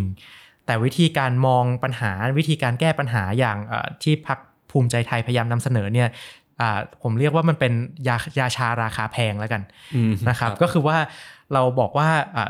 ในในเมื่อปัญหาหนี้มันใหญ่มากมันอะไรมากเนี่ยอะเราพักหนี้ไปเลย 3 ปีนะครับ3ปีนี้อะใครที่มีหนี้เนี่ยสามารถเอาหนี้มาเข้าโครงการได้นะครับ1ล้านบาท เป็นหนี้ในระบบเท่านั้นอันนี้สถาบันการเงินหนี้อะกยศ Finance Leasing อะไรที่เป็นบริษัทที่จดทะเบียนเอาไว้เนี่ยก็สามารถเอามาใช้โครงการตรงนี้ได้นะครับ 3 ปีไม่ต้องจ่ายทั้งต้น ไม่ต้องจ่ายทั้งดอกนะครับเดี๋ยวรัฐเนี่ยจะไปกู้เงินออกพันธบัตรกู้เงินมา เพื่อเอามาจ่ายดอกเบี้ยคืน ให้กับสถาบันการเงินเหล่านี้เองแทนประชาชนครับเป็นเวลา 3 ปีนะครับซึ่งที่ผมเรียกเป็นยาชาราคาแพงเนี่ยเพราะว่า1นะครับมันไม่สามารถทำให้ 3 ปีผ่านไปแล้วเนี่ยหนี้มันไม่ได้ลดลงเงินต้นยังอยู่เหมือนเดิม แล้วประชาชนก็ต้องกลับมาจ่ายเหมือนเดิมนะครับ เพราะฉะนั้นเนี่ยหลังจากยาหมดฤทธิ์ไปทุกอย่างเหมือนเดิม นะครับอย่างที่2เนี่ยก็คือความราคาแพงของมันนะว่าอะเราจะต้องใช้งบประมาณของภาครัฐเนี่ยในการกู้เงินมาทำตรงเนี้ยเยอะมากนะครับครับเอ่อซึ่งอะเมื่อเราลองเอาตัวเลขมาลองคำนวณดูนะครับ จากหนี้ในระบบเนี่ยอะเราคิดว่าอาจจะสามารถเป็นไปได้นะครับ ตั้งแต่ การเอาหนี้เข้ามาในโครงการเนี่ยตั้งแต่ 1 5 0 0 0 0 บาท หรือเยอะไปจนถึง 5 5 0 0 0 0 บาทเลยด้วยซ้ำนะครับต่อคนนะครับซึ่งเรามีอยู่ 25 ล้านคนนะครับที่มีหนี้อยู่ในประเทศไทยเนี่ยไอ้ตรงเนี้ยมันก็ทำให้อะอัตราค่าใช้จ่ายเนี่ยมันเยอะนะครับอย่างน้อยๆที่สุดนะครับเท่าที่เราลองคำนวณดูเนี่ยก็จะต้องใช้เงินนะครับประมาณ 3 4 0 0 0 0 ล้านบาทต่อปีนะครับอืมของเงินของครับรัฐนะครับ ก็ต้องไปกู้เงินมาต่อปี 3 ปี 3 0 0แสนก็กลายเป็น 1 ล้านล้านนะครับ ซึ่งไอ้ไอ้สามแสนได้จริง ๆ มันคือประประมาณแบบว่า 10 กว่าเปอร์เซ็นต์ของของงบประมาณของภาครัฐซะแล้วนะครับ ซึ่งน่าจะเป็นโครงการกระตุ้นเศรษฐกิจครั้งที่ใหญ่ที่สุดในประเทศไทยนะครับ ถ้าเกิดเรามองอย่างนั้นนะครับครับอ่าแล้วก็ถ้าเกิดเราคิดถึงว่าเออมันอาจจะมีคนกู้เงินมาเพิ่ม เพื่อมาเข้าโครงการนี้ เพราะว่ารู้ว่าเดี๋ยวไม่ต้องจ่าย 3 ปีอะไรต่างๆ หรือว่า ถ้าพี่ถ้าพี่เป็นอ่าผู้กู้เงินเนี่ยพี่จะเอาเงินเข้าเนี่ยก็จะเอาเงินที่เป็นหนี้บัตรเครดิตเป็นหนี้อะไรต่างๆ เหล่านี้เข้าก่อนเพราะว่าดอกเบี้ยมันสูงครับหนี้บ้านเนี่ยมันเกิน 1 ล้าน แล้วก็ดอกเบี้ยจริง ๆ มันต่ำก็ไม่เอาเข้าเอาเฉพาะหนี้ที่เป็นหนี้อย่างอื่นๆเนี่ยเอามาเข้ามาก่อนเนี่ยอืมก็จะทำให้ค่าใช้จ่ายตรงนี้สูงขึ้นไปอีก แทนที่จะเป็น3 0 0แสนล้าน มันอาจจะเยอะขึ้นไปกลายเป็นหนึ่งล้านล้านหรือ 2 ล้านล้านต่อปีเลยก็ได้นะครับซึ่งก็ทำให้อ่าถ้าเกิดเราทำอย่างนี้จริงๆเนี่ย มีความเสี่ยงทางการคลัง มีปัญหาเรื่องของความเชื่อมั่นครับเรื่องของอะไรต่างๆ เหล่านี้แน่นอนนะครับ อืมครับก็น่าสนใจมากนะฮะก็ต้องติดตามกันต่อไป ถ้าสมมตินโยบายนี้เนี่ยได้อ่าสมมติว่าพรรคภูมิใจไทยได้ร่วมรัฐบาลจริง แล้วนโยบายนี้เนี่ยได้ถูกนำไปใช้จริง ก็ต้องรอดูต่อไปว่าใช่มันจะหน้าตาอะไรออกมายังไงครับงบประมาณของอาที่จะใช้เนี่ยที่เมื่อกี้พูดกันเยอะๆเนี่ยแล้วก็ภูมิใจไทยเสนอเรื่องนี้มาตลอดเนี่ยอ่าย้ำอีกทีครับว่าอันเนี้ยสุดท้ายเราไม่ได้เอาไปใส่ให้ เอกสารที่รายงานต่อกกตด้วยซ้ำนะครับ เพราะฉะนั้นเนี่ยณวันนี้ผมก็งงๆครับว่าแล้วแล้วแล้วอย่างนี้เอกสารอ๋กอกตเนี่ยมันมีหน้าที่อะไรใช่ไหมครับ ในเมื่อหนึ่งครับเราเราเรารวมเรารวมข้อมูลพักการเมืองมาเนี่ยแต่ว่าอ่านโยบายอย่างเงี้ยโฆษณาไปตั้งเยอะแยะ หาเสียงไปตั้งเยอะแยะ สุดท้ายไม่รายงานต่อกกตเนี่ยอ่าใครต้องรับผิดชอบกับเรื่องเหล่านี้ไหมนะอืมเอออันนี้ต้องรอดูตอบไม่ได้นะครับ อะมาดูฝั่งของฝ่ายค้านบ้างนะคะซึ่งพี่ชัดก็ประเมินไว้อยู่ 2พักก็คือเพื่อไทยกับก้าวไกลนะครับ มาดูฝั่งเพื่อไทยก่อน นโยบายหนึ่งที่โอ้โหเป็นที่ถกเถียงกันร้อนแรงมาก แจกเงินดิจิตอล10,000 บาทนะครับสำหรับคนที่อายุ 16 ปีขึ้นไป ให้ใช้จ่ายในอ่ารัศมี 4 กิโลเมตร จากบ้านตัวเอง ซึ่งยึดตามที่อยู่ตามบัตรประชาชนในเวลา 6 เดือนนะครับ เป็นนโยบายที่เออคนคิดไป หลายทางมากนะครับบางอะฝั่งหนึ่งก็บอกว่าเออก็ดีนะเป็นการกระตุ้นเศรษฐกิจอีกฝั่งหนึ่งก็บอกว่าเออเอาเงินจากไหนล่ะนะครับครับอะมาฟังจากคนที่คลุกคลีกับนโยบายดูนะครับว่า แล้วนโยบายนี้เนี่ยอะตกลงข้อดีข้อเสียเนี่ยมันยังไงมีอะไรที่เราจะต้องคำนึงถึงบ้างครับอ่า ถ้าพักเพื่อไทยจะทำนะครับผมว่าจะเงินเท่าไหร่เขาก็ทำได้นะครับครับ เป็นพักที่คิดใหญ่ทำเป็นนะครับสโลแกนของเขานะก็ก็ตั้งใจจะทำอะไรทำได้เสมอนะครับ แต่ทีนี้เนี่ยเวลาที่เราพูดถึงไอ้เงิน 1 0,000 บาทตรงนี้เนี่ยมันก็ใช้งบประมาณใหญ่เหมือนกันครับก็คือ 5 6 0 0 0 0 ล้านบาทนะครับหนึ่งครั้งนะครับครับซึ่งอ่าก็จะกระจายออกไปในเศรษฐกิจนะครับ ให้คนทุกคนเนาะที่อายุเกิน 16 ใช่ไหมครับ 16 ปีขึ้นไปเนี่ยอ่าตรงนี้เนี่ยอ่าพัก เพื่อไทยเองเนี่ยก็บอกว่านโยบายนี้เป็นนโยบายกระตุ้นเศรษฐกิจนะครับ ต้องการที่จะปั๊มหัวใจนะใช้เขาใช้คำนี้เลยคือปั๊มหัวใจนะครับอ่าจากเศรษฐกิจที่มันซบเซาซบเซาอยู่ใน ICU ของประเทศไทยเนี่ยให้มันฟื้นกลับขึ้นมาก่อนนะครับครับเราถึงจะทำสิ่งอื่น ๆ ต่อไปได้นะครับ ซึ่งไอ้นโยบายนี้เนี่ยอ่า เมื่อเราเมื่อเราเห็นปั๊บว่าเป้าหมายเขาคือการกระตุ้นเศรษฐกิจเนี่ยเราก็ประเมินตามเป้าหมายของเขาเนะหนึ่งก็คือว่าเราคิดว่านะครับนโยบายนี้เนี่ยก็จะกระตุ้นเศรษฐกิจได้ไม่เต็มที่ไม่เต็มเม็ดเต็มหน่วยอย่างที่เขาหวังนะครับเหมือนกันครับกับกับตอนที่คุยกันเรื่องของคนละครึ่งนะครับ อันนี้นโยบายของพรรคเพื่อไทยเองเนี่ยก็คิดว่า ตัวคูณทางการคลังว่าเงินเนี่ยที่เราจ่ายเข้าไปเนี่ยมันจะไปหมุนในเศรษฐกิจเนี่ยกี่เท่าเนี่ยเขาก็คิดเอาไว้ที่ประมาณ 2-3 เท่านะครับอืมอันนี้ซึ่งถืก็อว่าเยอะมากก็ตอนที่หมอมิคงรับเนี่ยมาออกรายการพรามไทม์ครับของวันโอวันเองเนี่ยก็พูดเอาไว้ประมาณ 2-3 เท่าเนี่ยเป็นไปได้ใช่ไหมครับอืมแล้วเราก็เห็นนะครับว่ามันมีเอกสารรั่วออกมาเนาะอ่าในช่วงหนึ่งนะครับว่าอ่า เอ่อเขามีการคำนวณกันเนี่ยในเอกสารนั้นเนี่ยบอกว่าตัวคูณเนี่ยอาจจะไปถึง 6 เท่าด้วยซ้ำนะครับอืมคือเงินหมุคนรับ6รอบนะครับในเวลา 6 เดือนที่เราใส่เข้าไปเนี่ยอืมก็ก็เป็นตัวเลขที่แบบว่าเออน่าน่าเหลือเชื่ออยู่นะครับ ซึ่งอาพอเรากลับไปดลองดูงานที่เป็นงานวิชาการจริง ๆ เนี่ยก็จะพบครับว่าอ่ามาตรการที่เป็นเงินโอนอย่างนี้เนี่ยอาของไทยเนี่ยมักจะมีตัวคูณทางการคลังเนี่ยประมาณ 0.4 ถึง 0.9 เท่านั้น อ๋อแปลว่าไม่ถึงหนึ่งไม่ถึงหนึ่งซึ่งด้วยแปลว่าไม่คุ้มค่า ก็ก็คืออย่างนั้นครับว่าเราใส่เงินเข้าไป 5 0 0แสนกว่าล้านเนี่ยสุดท้ายเศรษฐกิจมันไม่ได้โตขึ้นขนาดนั้นมันอาจจะโตแค่2 2 3แสนล้านเองก็ได้ครับอืมนะครับไอ้สิ่งเหล่านี้เป็นไปได้นะครับแล้วก็อ่าซึ่งปกติเนี่ยก็อ่าไม่ใช่ไม่ใช่เวลา 6 เดือนด้วยนะครับ ที่เราพูดถึงไอ้0.4 0.9 บางทีอาจจะเป็น 1 ปี 2 ปีด้วยซ้ำนะครับซึ่งอ่าตัวเลขตรงนี้เนี่ยมันก็ก็ทำให้อ่าภาพฝันเนี่ยมันไม่ได้มันอาจจะไม่ได้ใหญ่ขนาดที่พักเพื่อไทยเขาเห็นนะครับ แล้วก็อะมันมีปัญหาปัจจัยอื่น ๆ บริบทแวดล้อมนะครับที่ทำให้ตัวคูณทางการคลังอย่างไทยเนี่ยมักจะไม่ค่อยสูงนะครับหนึ่งคือเราเป็นเศรษฐกิจแบบเปิด เศรษฐกิจแบบเปิดหมายความว่าเรามีการ import ซื้อสินค้าต่างๆ เยอะอ่าๆจากต่างประเทศเยอะนะครับแปลว่าเราใส่เงิน 1 0,000 บาทเข้าไป สมมุติว่าผมไปซื้อของช้อปปิ้งออนไลน์อ่าค่ายสีส้มค่ายสีม่วงต่างๆ ก็ดีเนี่ยเมื่อจ่ายเงินเข้าไปแล้ว เงินไปอยู่ในประเทศอื่นอ๋อไม่มีเกิดไม่เกิดการหมุนในประเทศไทยครับนะครับ ไอสิ่งเหล่านี้เนี่ยก็ทำให้เงินมันรอบของการหมุนมันน้อยลงนะครับแล้วก็อาจจะมีปัญหาอื่นๆ เช่นอ่าอัตราแลกเปลี่ยนนะเวลาเราใส่เข้าไปสิ่งเหล่านี้เนี่ยอัตราแลกเปลี่ยนก็จะเกิดการขยับอ่อนตอนตัวลงต่างๆ เหล่านี้ก็ทำให้เศรษฐกิจมันมันจะอาจจะไม่ได้อาจจะไม่ได้โตขึ้นเร็วมากในระยะสั้น เพราะว่ามันมีปัญหาเรื่องของ balance sheet มีปัญหาอะไรต่างๆ ใช่ไหมครับ แล้วก็ในเรื่องของอตัวคูณเนี่ยอย่างที่เมื่อกี้คุยกันไปก็คือว่าถ้าเป็นช่วงเศรษฐกิจถดถอยอะ มันถึงจะมีตัวคูณที่ดี อันนี้อืมช่วงที่มันเศรษฐกิจอ่ากำลังฟื้นตัวอยู่ครับเนี่ยอ่าตัวเลขตรงเนี้ยมันก็เลยอาจจะไม่สูงอย่างที่เขาหวังนะครับอืมก็อ่าอันสุดท้ายนี่ก็คือว่าอ่าอ่าเช่นอ่าคุณเศรษฐาเนาะก็ออกมาพูดนะครับว่าเอ่อเราสามารถเอาเงินเนี้ยไปใช้คืนเงินกู้ใช้อะไรต่างๆ ได้ เมื่อใช้คืนเงินกู้ มันไม่เหมือนกับการซื้อสินค้านะครับอืมคือถ้าเราซื้อสินค้าเนี่ยแม่ค้าพ่อค้าสามารถเอาไปใช้จับจ่ายใช้สอยต่ออีกชั้นหนึ่งมันเกิดการหมุนจริง แต่ว่าเมื่อเกิดการเอาไปใช้เงินกู้เนี่ยเงินมันเหมือนมันดูโดนดูดกลับออกไปนะครับ ก็จะทำให้อะรอบของการหมุนเนี่ยมันก็จะน้อยลงครับอืมครับซึ่งจริง ๆ จะว่าไปก็คือเป็นนโยบายที่ยังมี question mark อยู่เยอะนะครับ คือเนื่องจากว่ารายละเอียดหลายอย่างเนี่ยมันยังไม่ชัดเจนนะ เพราะฉะนั้นเนี่ยบางทีเราอาจจะประเมินไม่ได้ชัดเจนเหมือนกันนะครับด้วยด้วยความที่เอ่อรายละเอียดมันยังคลุมเครืออยู่ แล้วก็ต้องบอกอย่างนี้ว่าที่อย่างที่พี่ชัดบอกว่า ตัวคูณการคลัง 0.4 ถึง 0.9 เท่าเนี่ยคือมันคือเป็นการศึกษาจากนโยบายคล้ายๆ กันในอดีตนะครับแต่สำหรับนโยบายของการแจกเงินดิจิตอล10,000 บาทเนี่ยคือ มันก็ยังบอกไม่ได้เนาะคือเพราะว่ามันยังไม่เกิดขึ้นแล้วก็รวมถึงอย่างที่ผมบอกไปว่า ก็ต้องรอ detail เหมือนกันว่ามันจะออกมาในรูปแบบไหน ยังมีเรื่องอีกหลายเรื่องครับ ที่คิดว่าพรรคยังคิดไม่ครบ หรือว่าอาจจะยังบอกเราไม่หมดนะครับพวกเรื่องของเงื่อนไขในการเป็นพ่อค้าแม่ค้าเนี่ยเราไปลงทะเบียนได้ไหมเรา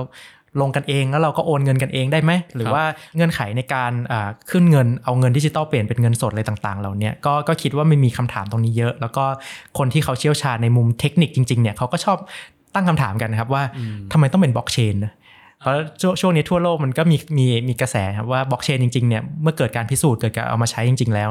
ก็ไม่ได้เห็นว่ามันมันมันอาจจะเหนือกว่าเทคโนโลยีอื่นๆจากเท่าไหร่มันอาจจะมีเทคโนโลยีแบบอื่นที่มันดีกว่าเร็วกว่า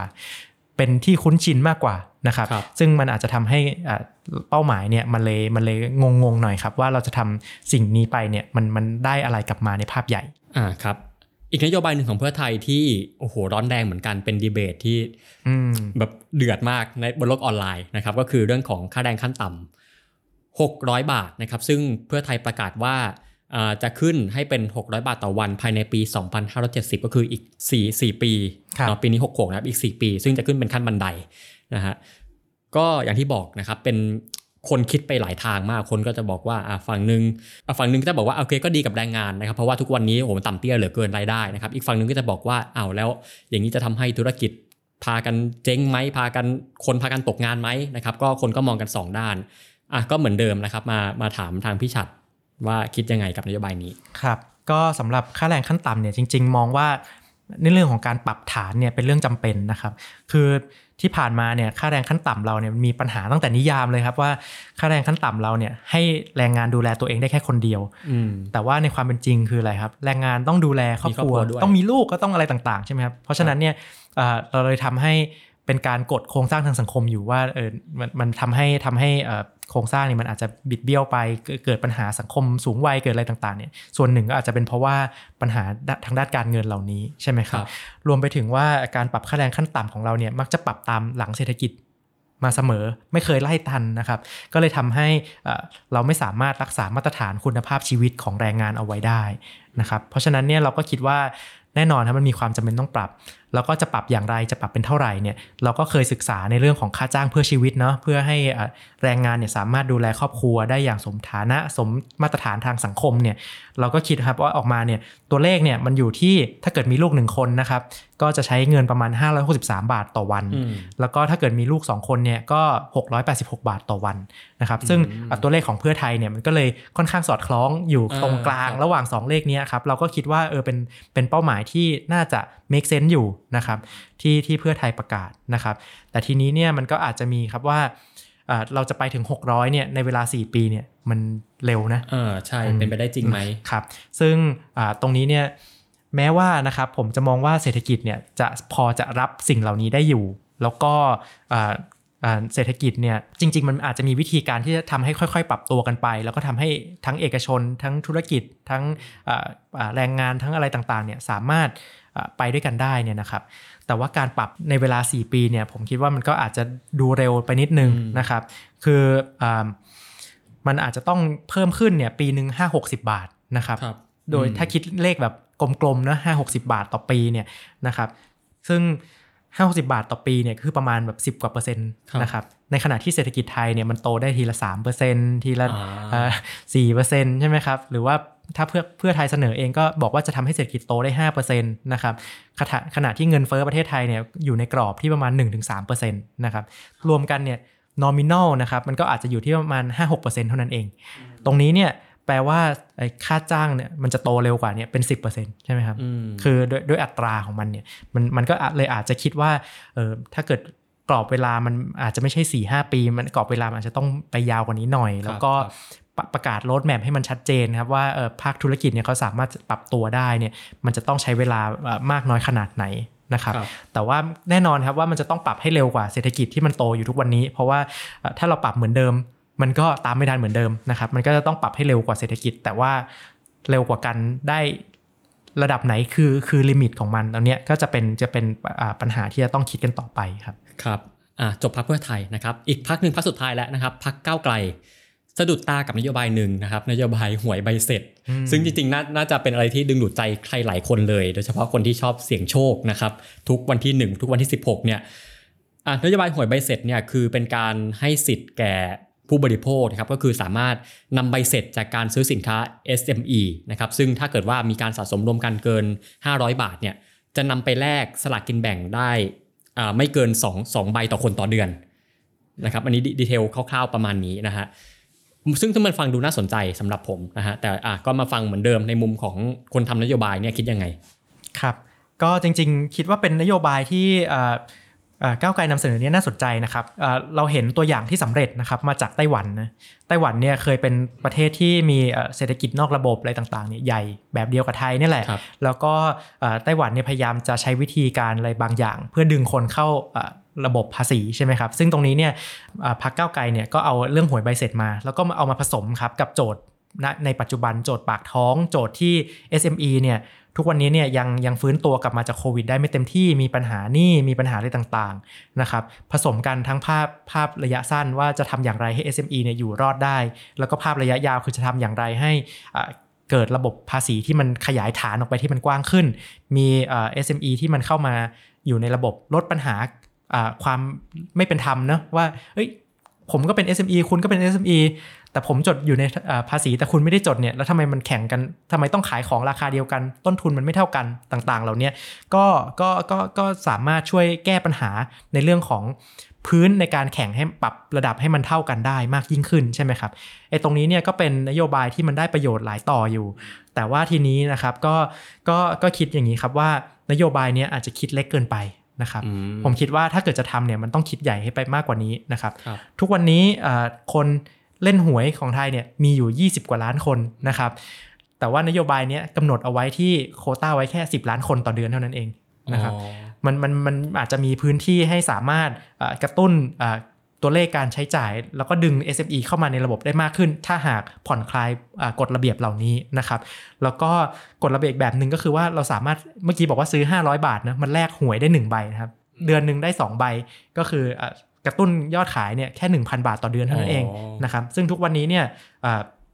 ก็โดยเฉลี่ยเนี่ยคนในชุมชนเนี่ยเขาก็ซื้อสินค้ากับร้านโชว์หวยอยู่ประมาณ 900 บาทอยู่แหละครับนะครับเพราะฉะนั้นเนี่ยลิมิตของมันอยู่ตรงเนี้ยมันทำให้เออมันอาจจะไม่ได้เกิดการกระตุ้น แล้วก็เกิดเป็นอะไรที่มันจูงใจให้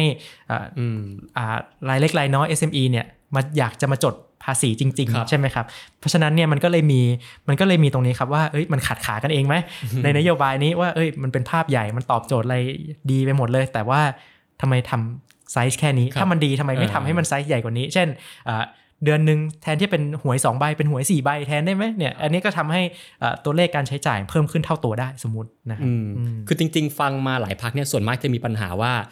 ทำใหญ่ไปหรือเปล่านะครับเอาเงินจากไหน แต่ว่าอันนี้น่าสนใจมากคือของนโยบายหวยใบเสร็จของพรรคก้าวไกลเนี่ยทำน้อยไปไหมใช่นะครับมันครับมันน่าจะทำได้มากกว่านี้หรือเปล่านะครับ อันนี้ก็อ่าเป็นเป็นจุดหนึ่งนะฮะอีกนโยบายหนึ่งบ้าง ซึ่งเอ่อเป็นถือว่าเป็นจุดขาย จุดหนึ่งเลยของพรรคก้าวไกลนะครับก็คือเรื่องของการเสนอสร้างระบบสวัสดิการแบบทั่วหน้า ซึ่งจะครอบคลุมคนตั้งแต่เกิดจนตายนะครับ ตั้งแต่แรกเกิดแรงงานผู้สูงอายุเนี่ยอ่าก็มาคุยกันถึงนโยบายนี้สุดท้ายแล้วครับว่าอมองยังไงครับ ก็สำหรับนโยบายสวัสดิการเนี่ยมีทั้งส่วนที่เล็กไปและใหญ่ไปนะครับในนโยบายเดียวกันนะครับจะมองอย่างนี้ครับว่านโยบายของพรรคก้าวไกลเนี่ยให้ งบประมาณนะครับในการจัดบำนาญให้ผู้สูงอายุเนี่ยเยอะนะครับ ก็คือจากเดิมที่มันอยู่ประมาณขั้นบันไดจาก 600 บาทถึง 1,000เนี่ยขึ้นไปทีเดียวกลายเป็น 3,000 ไปเลยอ๋อนะครับครับเพิ่มขึ้นประมาณอ่าห้าเท่า 3 เท่า 5 เท่านะครับในขณะที่เงินอุดหนุนสำหรับเด็กเล็กเนี่ยซึ่งมีอายุแค่จำกัดไว้ที่0ูนถึงหปีเนี่ยจะเปลี่ยนจากเดิมทีที่มีการคัดกรองเป็นทั่วหน้า แล้วก็จะมีการเพิ่มเงินจาก 600 ให้กลายเป็น 1,200 บาทอืมคือเพิ่มขึ้นมาเท่าตัวนะครับครับ ตอนนี้มันก็เลยเกิดการเปรียบเทียบครับว่าอ่าผู้สูงอายุ 3,000อืมเด็กเล็กพันสองนะครับเราก็เราก็ตั้งคำถามนี้ครับว่าในเรื่องของอาสวัสดิการนี้เนี่ยเราจัดสรรทรัพยากรข้ามรุ่นกันอย่างไร เราให้คนรุ่นไหนมากน้อยเท่าไหร่นะครับเราเราจัดสรรให้เด็กเนี่ยใช้เงินทั้งหมดเนี่ยประมาณปีละ 5 0,000 ล้านบาท ให้ผู้สูงอายุเนี่ยปีละ 5 0 0แสนล้านบาทอ่า ต่างกัน 10 เท่าเนี่ยครับเราเราเราคิดว่าตัวเลขเหล่านี้มันเหมาะสมหรือไม่เหมาะสมอย่างไรใช่ไหมครับเราก็มานั่งคิดครับว่าเอ่อปกติเราพูดถึงเลข 3,000 บาทเนี่ยสามบาทมันมักจะมาจากอะไรนะสามพันบาทเราก็จะชอบพูดมาจากไอตัวเส้นความยากจนนี่แหละ ว่าคนเราไม่ควรจะมีค่าใช้จ่ายที่มันน้อยกว่า 2,800 2,900 บาทนะครับซึ่งเป็นเส้นความยากจนของไทยในปัจจุบันก็เสนอเงินมันซะ3,000 ทุกคนก็จะได้ไม่มีใครนะครับที่อยู่ภายใต้เส้นความยากจน แต่ความจริงก็คือว่าไม่มีใครที่มีรายได้เป็นศูนย์จริงๆถูกไหมครับในครัวเรือนเนี่ยแต่ละคนก็มีมีคนที่คอย support มีคนอะไรต่างๆ หรือว่าผู้สูงอายุทำงานมาทั้งชีวิตเนี่ยก็มีเงินเก็บมีทรัพย์สินมีอะไรต่างๆ ที่สามารถเอามาใช้ได้ใช่ไหมครับ ตรงนี้เนี่ยก็แปลว่าเราไม่จำเป็นที่จะต้องให้ทั้ง 3,000ไหมมันอาจจะมีลักษณะลักษณะของการร่วมจ่ายระหว่างกัน เช่นออเอกชนจ่าย ครึ่งหนึ่งภาครัฐจ่ายครึ่งหนึ่งหรือเอกชนจ่าย 2 ใน 3 ต่างๆ เหล่านี้เนี่ยก็ก็ก็ก็มีความเป็นไปได้อยู่ เพราะว่าอ่าเราเห็นนะครับว่าตัวเลขอ่าสำรวจของผู้สูงอายุเนี่ยก็เห็นว่าผู้สูงอายุประมาณอ่าเกือบเกือบ50%ของไทยเนี่ยจริง ๆ แล้วเนี่ยพอจะมีเงินเก็บมีสินทรัพย์เนี่ยพอนะมีมูลค่าตัวเงินเนี่ยพอที่จะดูแลตัวเองได้ภายหลังเกษียณครับนะครับตรงนี้เนี่ยเราก็เลยคิดว่าเออมันการที่เราให้ขนาดนี้เนี่ยมันอาจจะใหญ่ไปหน่อยไหมนะครับ ในขณะที่อีกฝั่งหนึ่งเนี่ยที่เป็นของเด็กเนี่ยนะครับ เราก็เห็นว่าเออเด็กอ่าให้น้อยไปหน่อยไหมนะครับอืมตัวเลขอย่างที่ TDI ทำนะครับ ดรสมชัยจิตสุชนเนี่ยไปสำรวจไปพูดคุยกับครัวเรือนที่มีเด็กเล็กเนี่ย 4,000 ครัวเรือนทั่วประเทศเนี่ย พบว่าค่าใช้จ่ายโดยเฉลี่ยเนี่ยอยู่ที่ 3,300 กว่าบาทนะครับ ต่อเดือนนะครับในการเลี้ยงเด็กนะครับ แต่ว่าเราให้เงินตรงเนี้ยแค่ 1,200นะครับ ก็คือประมาณแค่ 1 ใน 3 เท่านั้นเอง ซึ่งเราก็ต้องคิดครับว่าเอ่อจริง ๆ แล้วเนี่ยเอ้ยเด็กก็มีพ่อแม่เลี้ยงไงล่ะอืมใช่ไหมแต่นะครับเอ่อเหมือนกันกับผู้ใหญ่เมื่อกี้เหมือนกับผู้สูงอายุ แต่ว่าพ่อแม่เนี่ยเอ่อจริง ๆ พ่อแม่ของเด็กเนี่ยก็เพิ่งทำงานมาประมาณหนึงครับ คนที่มีลูกก็จะอยู่อายุประมาณ 30 40 อย่างนี้ใช่ไหมเพิ่งมีเพิ่งมีอ่าโอกาสในการเก็บหอมรอมริบมาเนี่ยยังไม่กี่ปี นะครับแล้วก็ตัวเด็กเองเนี่ยซึ่งเขาเพิ่งเกิดมาเขาก็ไม่มีสินทรัพย์อะไรใช่ไหมครับเพราะฉะนั้นเนี่ยเมื่อเขามีโอกาสในการสะสมความมั่งคั่งสะสมเงินออมเหล่านี้ น้อยกว่าผู้สูงอายุ แต่ทำไมเราถึงใส่เงินเข้าไป